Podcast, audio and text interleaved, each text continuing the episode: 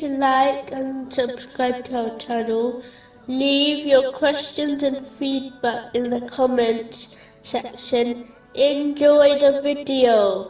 The Holy Prophet Muhammad, peace and blessings be upon him, has advised in a narration found in Jami At Tirmizi, number 2003, that good character will be the heaviest thing in the scales of Judgment Day.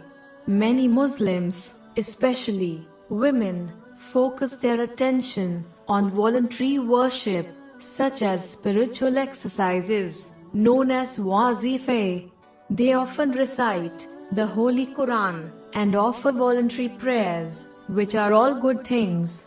But they fail to change their character for the better by acting on the teachings of Holy Quran and the narrations of the Holy Prophet Muhammad, peace and blessings be upon him. They remain ignorant to its importance, and because of this, they spend the day showing bad character to people, believing that their extra worship and righteous deeds will save them from hell. These are the people who may walk around carrying prayer beads, but at the same time, gossip, backbite, and slander others.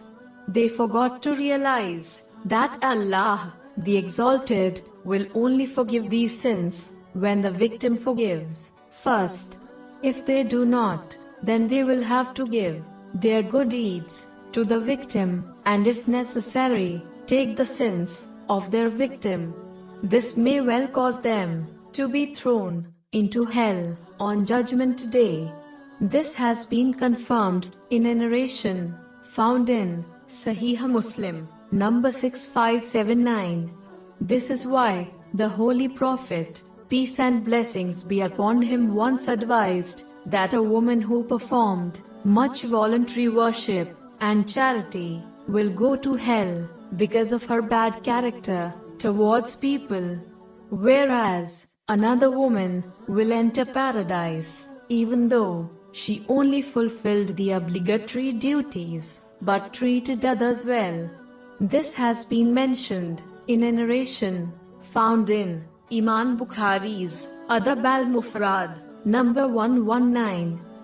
This is why, at the end of the narration about good character being the heaviest thing in the scales on Judgment Day, which was quoted earlier, the Holy Prophet peace and blessings be upon him, advised that the one who has good character will gain the same reward as someone who regularly offers voluntary prayers and fasts.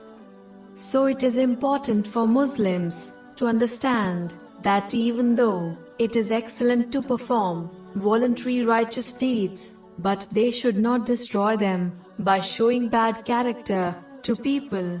Otherwise, they may find that their good deeds will not save them from hell on Judgment Day.